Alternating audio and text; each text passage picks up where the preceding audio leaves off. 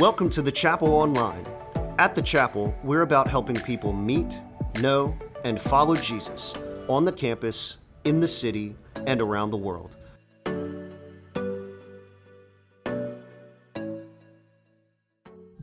Well, I also want to say welcome to the chapel. And if, if we've not met, my name is Steve Elworth. I'm the Chapel Seguin site pastor here. And let me thank Dave for preaching last week. I was over at LSU preaching while our lead pastor, Kevin, uh, was out of town. And Dave did a great job. So, so glad that as we, uh, as we leave and switch around and, and get to travel, we have lots of people that can step up and preach God's word. It's great to be a part of a church that, that has that. So if we've not met, I would love to shake your hand out in the lobby after the service and greet you and help you get connected here at the chapel. But if you have been with us, we've been in a series in the first 11 chapters of Genesis. And what we've been seeing is that this functions as an introduction not just to the Bible, but it, inter- it, it, functions as an introduction to all that God wants us to understand, both in the world and about Him and about ourselves and all of the things that we need to know about the rest of the Bible and the rest of history. God gives us as a foundation in these first 11 chapters. And that's what we've been spending our time in what we've seen is that God not only made the world in perfection and gave us everything that we needed, created us in his image, but sin came into the world and tarnished everything. And we've seen how sin has radically snowballed just in the last couple of chapters. We saw Adam and Eve disobey God by eating the fruit that they were forbidden to eat from. And, and that snowballed into Cain killing his brother. And then that snowballed into Lamech singing about God's or about mankind's celebration of murder. Sin continues to snowball. And what we're going to see today is that sin is actually going to continue. And I'm realizing that my little fan here, if you didn't know this was a fan, is blowing into my microphone. Probably because Dave last week is a lot taller than me uh, which I, I, hear he made fun of me for. So we'll put that down a little bit. So I apologize if you have to re, you know, reorient the angle of your necks as well as you have to look down at, at me. But as we continue to go through Genesis, what we're going to see is that sin actually continues to get worse. Things continue to get bad. And today we're going to find ourselves in actually some very difficult texts. The text that we're going to be in today is all of Genesis chapter 5 and the beginning of chapter 6. And these happen to be verses in the Bible that are the kinds of verses that as people read them and ask questions, they don't really want to believe the Bible anymore. These are the kind of verses that as we approach them, they're going to raise questions that we might not find the perfect answers for. There's going to be things that don't seem like they make a lot of sense. They're going to be things that we have to look at through a different set of eyes, through a, a different worldview. And they're questions that we bring to texts like these that, quite frankly, the Bible is not interested in answering. And these are the types of texts that make it difficult to have conversations with people that don't know Jesus. These are the types of texts that the world will throw at the church and say, What do you do with this? Now, the temptation would probably be for a lot of pastors to avoid these sections of the Bible. My temptation was to have this week be the week that I had Dave preach, but uh, instead, we're gonna we're gonna dive into it. And my hope for us is that we grow in confidence that this is God's word. All of it. There are difficult parts of it. There are parts that we don't always understand. There are parts that don't make sense to us. There are parts that don't always feel good for us. But all of this is God's word. So I want to stay, say from the outset today that this message is going to feel a little bit different. If you're new with us, I'm so glad that you're here. This message is going to feel a little different than what we normally talk about. I'm not going to give us clear handlebars as we go through the text and understand everything that's going on here. I have two goals for us. My first goal is that we talk about these, these difficult texts. Not so that we wind up with perfect answers. I'm not going to promise you that I have the right answers for some of the questions that we're going to look at, but I want us to see that this really is God's word. And I want us to grow in confidence together that all that God has spoken is his word and is good and is fruitful for us. The second thing that I want to do is I want to model for us what it looks like to approach difficult texts in the scriptures. Because when we come with our modern American scientific, logical, reasonable lenses, we can tend to write off parts of the Bible that don't make sense to us. Or we can say things like, well, it's in the Bible, so I guess it's good. I don't need to understand these things. And what I want to model for us is that we can actually approach these texts, even the hard ones, with confidence that God has something for us, that He wants to use His entire word to help His church know Him better. So there's two principles that I'm going to be using that are undergirding a lot of what I'm going to say, and I want to share them with you from the outset because they're not just good for difficult texts, but they're they're good principles as we approach the Bible in any kind of study. And this is the first. The Bible was written for us, but it was not written to us. The Bible was written for us, but it was not written to us. We are not the Bible's original audience the original audience that the authors of the Bible that God spoke through and they wrote were writing to an actual audience that had a linguistic and cultural and historical context. And sometimes we need to do the hard work to figure out what was God's word to the original audience so that we can find out what his word is for us. The Bible was not written to us, but it was written for us. The second principle is when we are able, we need to let the Bible interpret itself. There are many parts of the scriptures throughout that talk about different verses. Especially as we look at the New Testament, we can see other parts of the Old Testament that the New Testament writers are interpreting for us and helping us understand. So we are going to do both of those things today as we jump in. So again, this is going to feel a little different, but are we ready to approach the Word? Let me pray for us. God, we're so grateful for Jesus. And I pray that you would glorify the name of your Son today. God, if there's anything I've planned to say that's not of you, take it out of your mind. Or if there's anything you want to say that I've not thought of, would you come and speak? Because we want to hear your voice even in the parts of the scriptures that are sometimes difficult for us to understand. God, we believe that you have spoken and you have a word for us today. So may we all, including myself, hear your words and be changed. In Jesus' name, amen.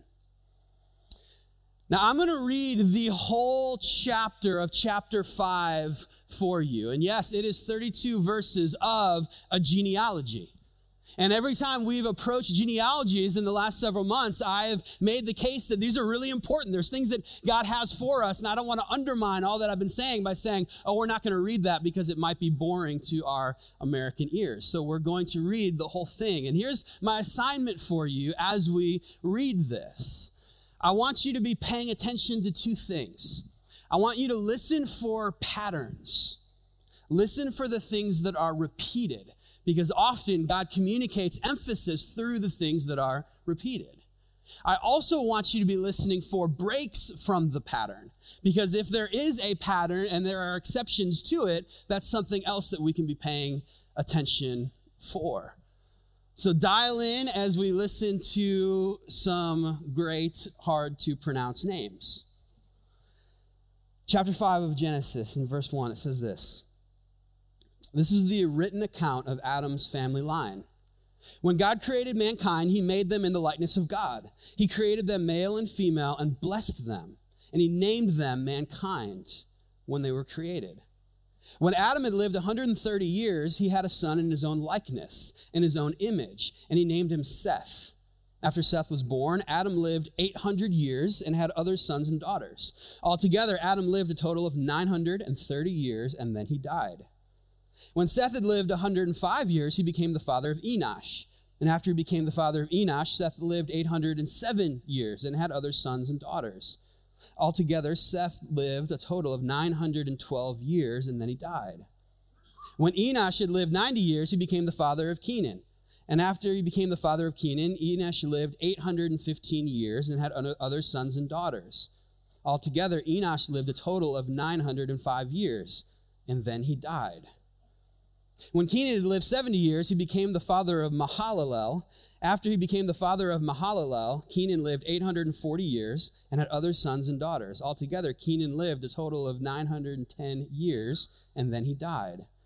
When Mahalalel had lived 65 years, he became the father of Jared. After he became the father of Jared, Mahalalel lived 830 years and had other sons and daughters. Altogether, Mahalalel lived 895 years, and then he died. When Jared had lived 162 years, he became the father of Enoch. After he became the father of Enoch, Jared lived 800 years and had other sons and daughters. Altogether, Jared lived a total of 962 years, and then he died. When Enoch had lived 65 years, he became the father of Methuselah.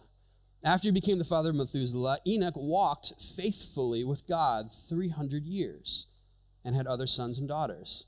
Altogether, Enoch lived a total of 365 years. Enoch walked faithfully with God then he was no more, because God took him away. When Methuselah had lived 187 years, he became the father of Lamech. And after he became the father of Lamech, Methuselah lived 782 years and had other sons and daughters. Altogether, Methuselah lived a total of 969 years, and then he died. When Lamech had lived 182 years, he had a son. He named him Noah, and he said, He will comfort us in the labor and painful toil of our hands caused by the ground the Lord has cursed. After Noah was born, Lamech lived 595 years and had other sons and daughters. Altogether, Lamech lived a total of 777 years and then he died. After Noah was 500 years old, he became the father of Shem, Ham, and Japheth. Now, there's a lot there. There are a lot of words and verses, but there is a lot packed into there. So, why does it take up an entire chapter, right? This we've been saying that these 11 chapters are so important in the introduction of what God has for us as we read his word. So why all of this time spent on genealogies? What is the purpose of a genealogy? Well, there are several purposes for genealogies to the Hebrews, to the people of Israel, and the first is the most obvious. It brings us from Adam to Noah. These are going to be the two most important characters that we encounter in these books so far. And it's helpful for us as readers to have a straight line drawn between them. But genealogies also give us some other bits of information. Hebrew genealogies were not written to cover all of history. They were not written to give us every family name, every story, every year. And in fact, if you look at different uh, source texts for chapter 5, we're actually going to find different amounts of years for some of these different people. And for American precision, that's a problem. But remember, the Bible was not written to us, it was written for us. Hebrew genealogies are not interested in American precision. But what they show us is through the names and through the literary structure that's used, the author is giving us some information that we need to know. And we'll get to some of those names in a minute. But first, let me address a question that maybe popped into your minds. Were these dudes really that old? Like all of these years that were given, like, or is this actually how old some of these people were? To an American scientific lens, this seems problematic. We can't run some experiments and figure out what that looked like. But the reality is, the biblical answer is yes, they were that old. Now, there are a lot of reasons that Bible interpreters have tried to give for how these, these people lived this long. Some people would say that sin's corrosive nature had not fully come into humanity, it was slowly getting worse and worse and worse, so the decay of the human body wasn't as fast. Some people say that maybe the pre flood environment in the world allowed for people to live longer, but as we'll see after the flood, there's still people that live a long time. My favorite interpretation of this is that this is a a device that God's using in history for us to look back and actually see how bad sin really is. That we can look back and see that sin really does corrode everything, that being made in the image of God and walking with God in perfection would have led to great potential that the human body now, because of sin, cannot experience. And we get to see from how far we have fallen so that we can get into our minds and into our worldview that sin really is that bad. That sin really is that corrosive. But whatever reason is there, and there's good support for those reasons and, and, even more. I don't know the actual answer, but in our worldview, as we look at this narrative, this is something that God is using to tell his story. These people really were that old. Now, the purpose of the genealogy, as we said, was to draw a line from Adam to Noah, but there seems like there's a pretty clear focus in this genealogy death. If you were listening to those patterns, you saw in most of these people, except for one that we'll talk about in a minute, it ended and he died. So far in the Genesis account, we've been seeing individual sins and individual consequences. But now we're getting to see the collective nature of sin and the collective consequences on the human race. It does not matter what the individuals throughout history have done, good or bad, death is reigning. Death touches all of them. No matter what they had individually done, we're seeing the collective, cohesive, historical element of death. But we do have a couple exceptions. And the first is this dude, Enoch. Verse 24 Enoch walked faithfully with God, and then he was no more because God took him away. Death is the clear focus of this genealogy, of this chapter, but we have a guy that it is not included in his story. So the author of the book of Hebrews gives us a little bit more information because there's a not a lot in that text. Hebrews 11 verse 5 and 6 says this, by faith Enoch was taken from this life so that he did not experience death. He could not be found because God had taken him away. For before he was taken, he was commended as one who had pleased God. And without faith, it is impossible to please God because anyone who comes to him must believe that he exists and that he rewards those who earnestly seek him. What did that look like? The teleportation or whatever you want to say of Enoch. We're not given that information. But I think there's a very clear reason that God gives us this little snippet. Death is the focus, but death is not ultimate. Death is the focus, but death is not ultimate. Death is not the ultimate destiny for the human race. Though all of us will die, we only see two exceptions in the history of mankind that don't Enoch and later Elijah. God is not, as a normal way of doing things, in the teleportation business. But death is not ultimate. That is not the ultimate destiny for the human race. In the midst of chaos and death, Enoch walked with God. And here's what God wants us to know in chapter 5.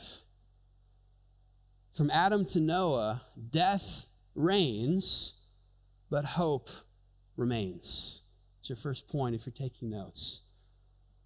From Adam to Noah, death reigns, but hope remains. And that's the same position that we find ourselves in today, isn't it? Death is reigning. There is still so much chaos all around us death, pain, suffering, destruction, illness, addiction, crime, anxiety, depression. The effects of sin, the effects of death are reigning in this world. And yet, God has revealed himself so that his people can walk with him. And we see Enoch walked with God in the midst of all of this chaos. Now, walking with God is not your teleportation ticket. Walking with God is not the way to escape the world. It's not a ticket to leave all of this behind, but it is a ticket for hope. That God has not abandoned the human race. That God is still there and has an ultimate purpose for humanity. It's not a ticket to escape the world, but in some senses, it is a ticket to escape some parts of the world. Listen to what the apostle Peter says about this. In, in 2 Peter chapter 1, he says, His divine power, talking about God, has given us everything that we need for a godly life through our knowledge of Him who called us by His own glory and goodness. Through these, He has given us very great and precious promises so that through them you may participate in the divine nature, having escaped from the corruption that is in the world caused by evil desires. There's some sense in which through Jesus and everything that God has given us through Jesus that we can escape, we can turn our backs, we can repent, we can run from the sin and the evil desires and the corruption that is in this world as we walk with God.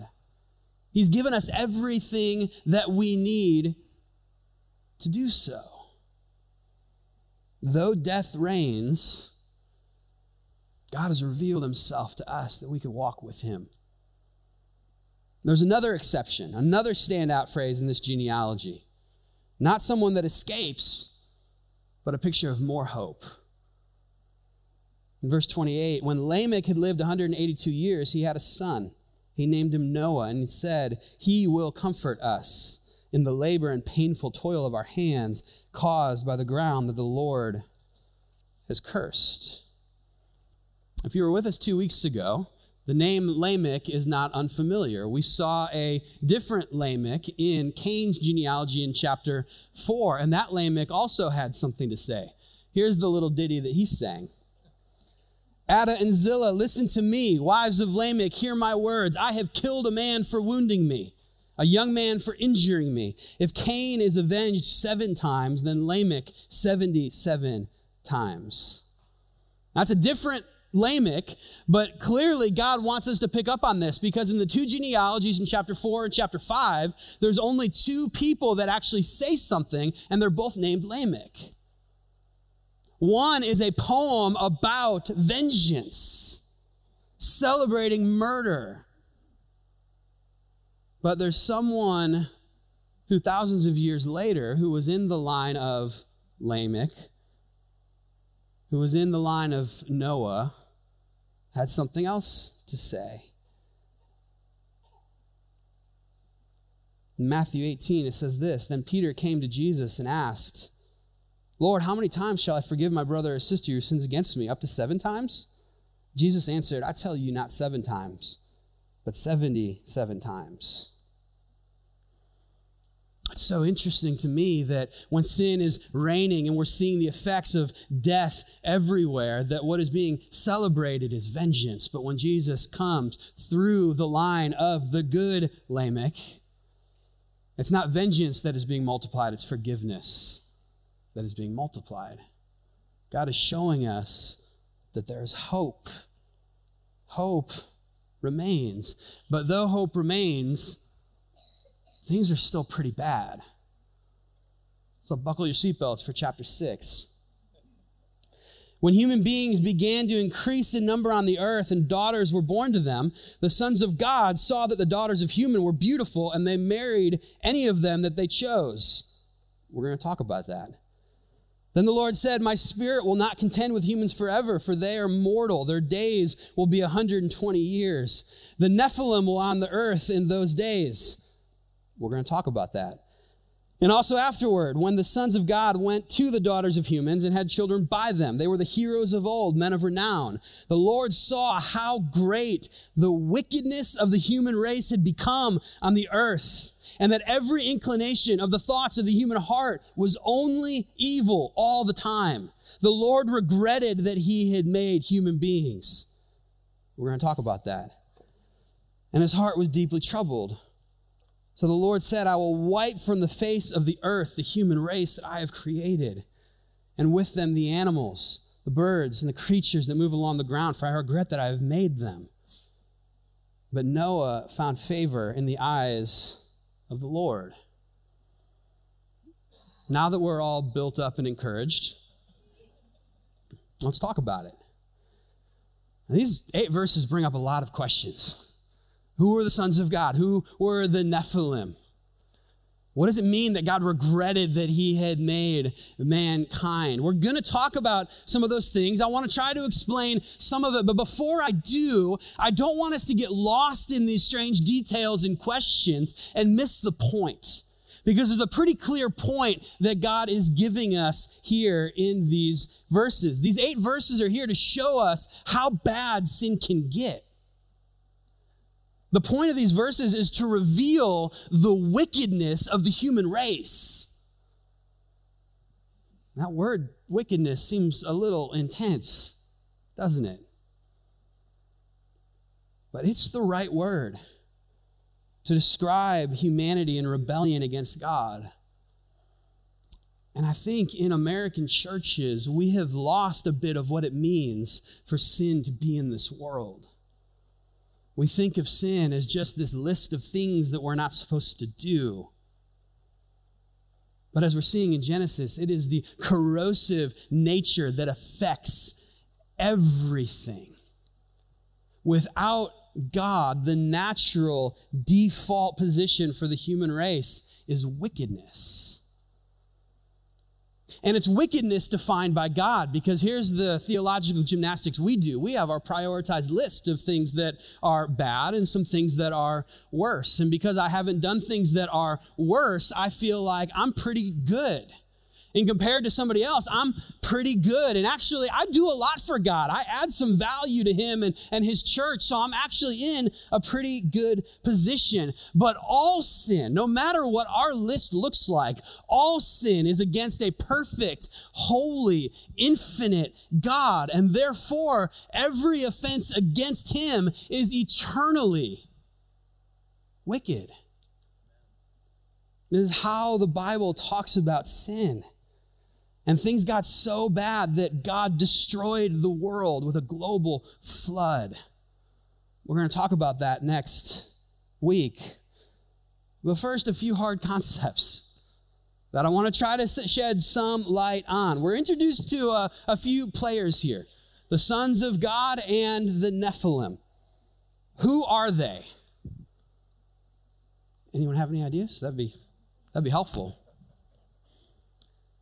Well, some say that the sons of God are the sons of Cain in the bad lineage, and the daughters of humans were daughters in Seth's line, in the good line, and their intermarriage and having children together corrupted the good line, and there was some genetic deformity that caused the Nephilim, which that word means either fallen ones or giants. And based on the rest of the biblical narrative, it looks like the biblical text would favor the etymology of the word being giants.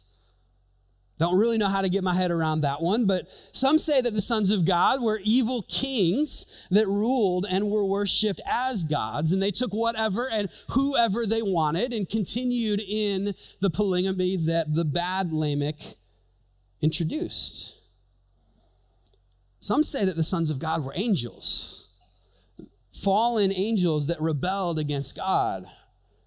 Fallen angels coming down and using demonic activity in order to mate with humans. That, that's actually the best understanding based on the research and how the text is moving us forward.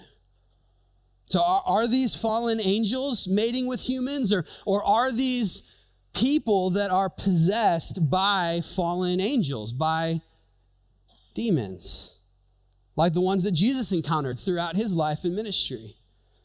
Well, I take it that these are demon possessed humans mixing with humanity in a way that God did not intend. How many times have you heard that sentence in church before? Passages in the New Testament help us understand this. In both Jude and Second Peter, there are specific statements made about this encounter that we can't really understand unless we see the angelic activity going on in Genesis. And in Jude, it says this, and the angels who did not keep their positions of authority, but abandoned their proper dwelling, these he has kept in darkness bound with everlasting chains for judgment on the great day. In a similar way, Sodom and Gomorrah and the surrounding towns gave themselves up to sexual immorality and perversion. They serve as an example of those who suffer the punishment of eternal fire. So, what Jude is saying is that these angels had sinned by not keeping their proper dwelling, that they operated outside of God's order and the fact that sexual deviance was alluded to in Sodom and Gomorrah shows us the grave sin that they were a part of. But how this union came about and, and what the progeny of this union actually looked like, I don't know. And the scriptures don't give us a lot of answers to it, but we see that it was out of bounds. In 2 Peter, it says this For if God did not spare angels when they sinned, but sent them to hell, putting them in chains of darkness to be held for judgment, if he did not spare the ancient world when he brought the flood on its ungodly people, but protected Noah, a preacher of righteousness, and seven others. These fallen angels were involved in some extraordinary sin and were confined by God, waiting till in final judgment. Now, you may be feeling uncomfortable with, with some of these things, but these are some texts that we need to wrestle with, and the New Testament gives us some insight into, and therefore it's important in God's redemptive narrative. But it's a lot for me to get my head around. But here's what I think we can confidently say before the flood, there was something going on that we don't see today that was one of the measures that God used to show how wicked the world had gotten.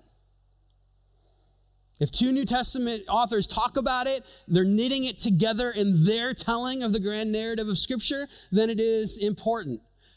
But we need to understand that when we get to hard texts like this, or if you're out in the world and one of your children or coworkers or neighbors asks you about some of these hard questions, what we should not do is just write it off because it doesn't make sense in our American scientific, logical, reasonable world view. We need to see this and everything in this book as God's word. And if you struggle with that concept, we, we did a series, a four part series on what is the Bible several months ago. You can find it on our website and get some, get some fuel to understand what we mean by all of this is God's word. But based on the things we said in that series, all of this is God's inspired word to us, and He has it for us and for our good.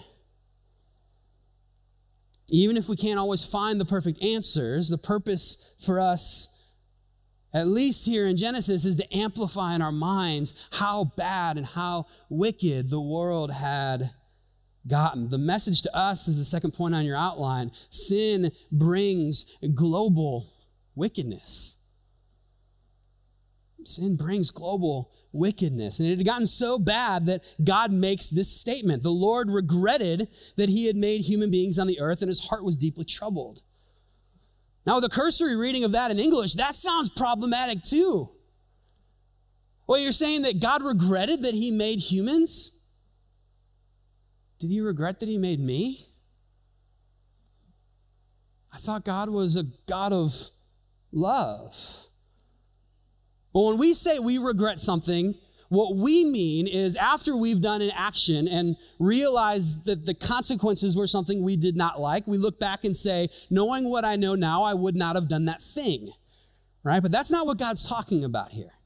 God has full knowledge of all future consequences and therefore already knows the consequences before he does the action. So that can't be what God is talking about here. So what does it mean? Well, I think we actually get to see an amplified heart of God here, his love for humanity, because what we see is the wickedness of the people that he has made, it brings him pain. He's grieved. He's sad.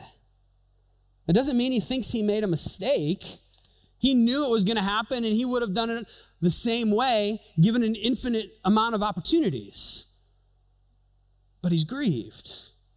Now, Pastor John Piper gives what I find is a helpful analogy here. If you are punishing your child for something that they have done, and the result of that punishment is they cry or throw a temper tantrum or have to suffer the consequences of me- missing a friend's birthday party or, or something like that, their pain grieves you as a parent. You, you get sad. You wish you didn't have to do it, and maybe you even feel a bit of regret over having done it, but given a hundred opportunities, you would have done the same thing because you understand that your role a, as a parent is to punish your children so that they can grow and that they can mature. And if, if God has, or if we have the capacity for that kind of emotion, surely God does.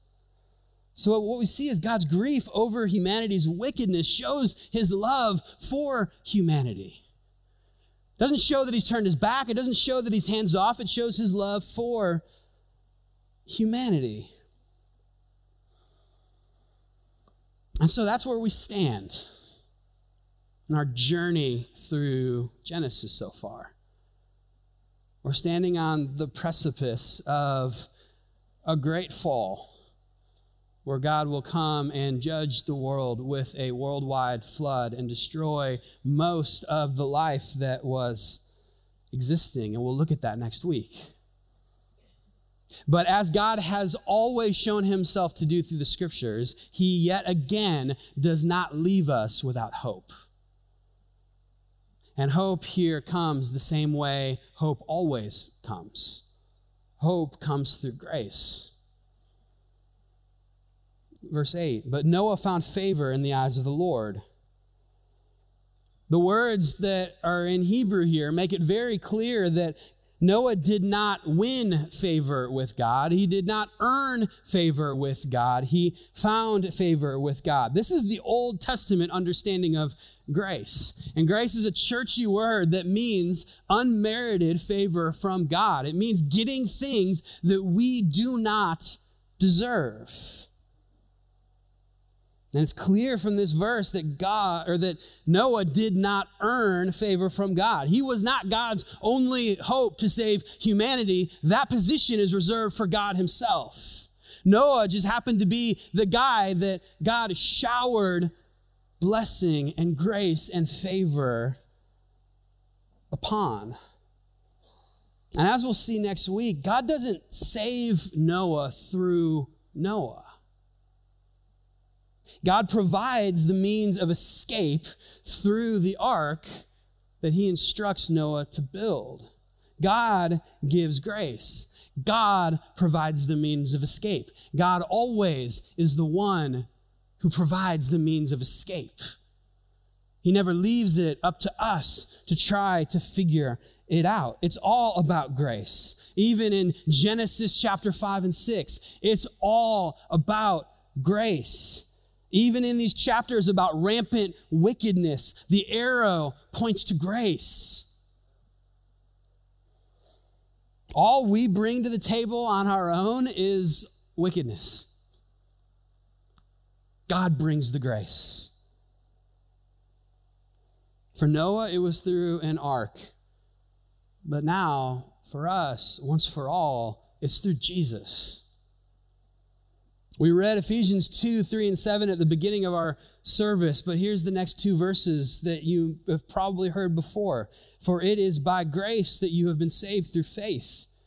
And this is not from yourselves, it is a gift of God, not by works, so that no one can boast. We get to come to God the same way that Noah did by grace, by God's provision through the means that God prescribes. Jesus is our ark. So, a bit different of a sermon today. Lots of names, lots of time, lots of years, lots of wickedness, lots of death, difficult concepts. But what I don't want us to miss is it all has one point they lead us to the throne of God to receive the grace that He offers, to receive the grace that He prescribes. So let me encourage you today receive the grace of God. If you've been walking with Jesus for a long time, you need grace today, the same as you did every day previously in your life, and God continues to provide it.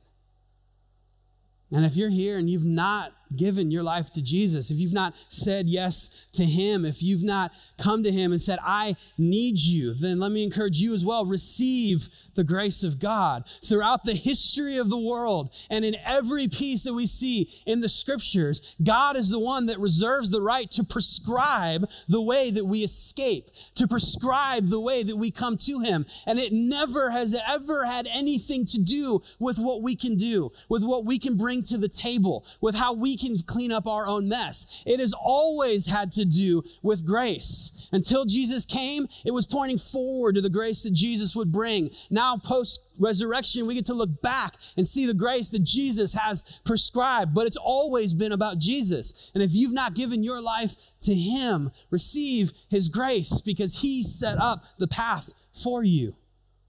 He died on the cross to pay for your sins and rose from the dead to give you new life. Don't try to run into it as if you earned it or could do something because the only thing that we bring is the wickedness in our own hearts. We open our hands and we walk into it because we did not deserve it, but God, in His grace and in His mercy, allowed us to step in only because of what Jesus has done. Jesus is our ark. Let me encourage you today to receive that grace. Let me pray for us. God, we're so grateful for Jesus. We thank you that you did not leave us in our mess, but you came after us. Even though we had nothing to bring to the table.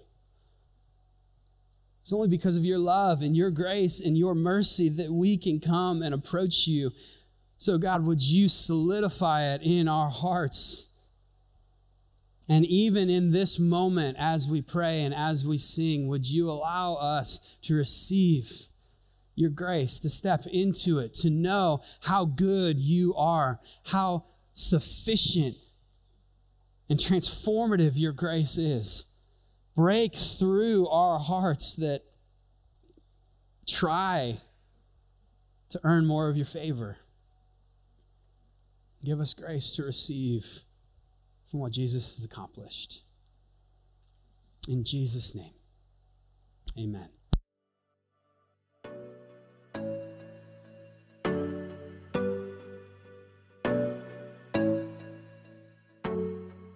Thanks for joining us. To find out more about the chapel, visit thechapelbr.com.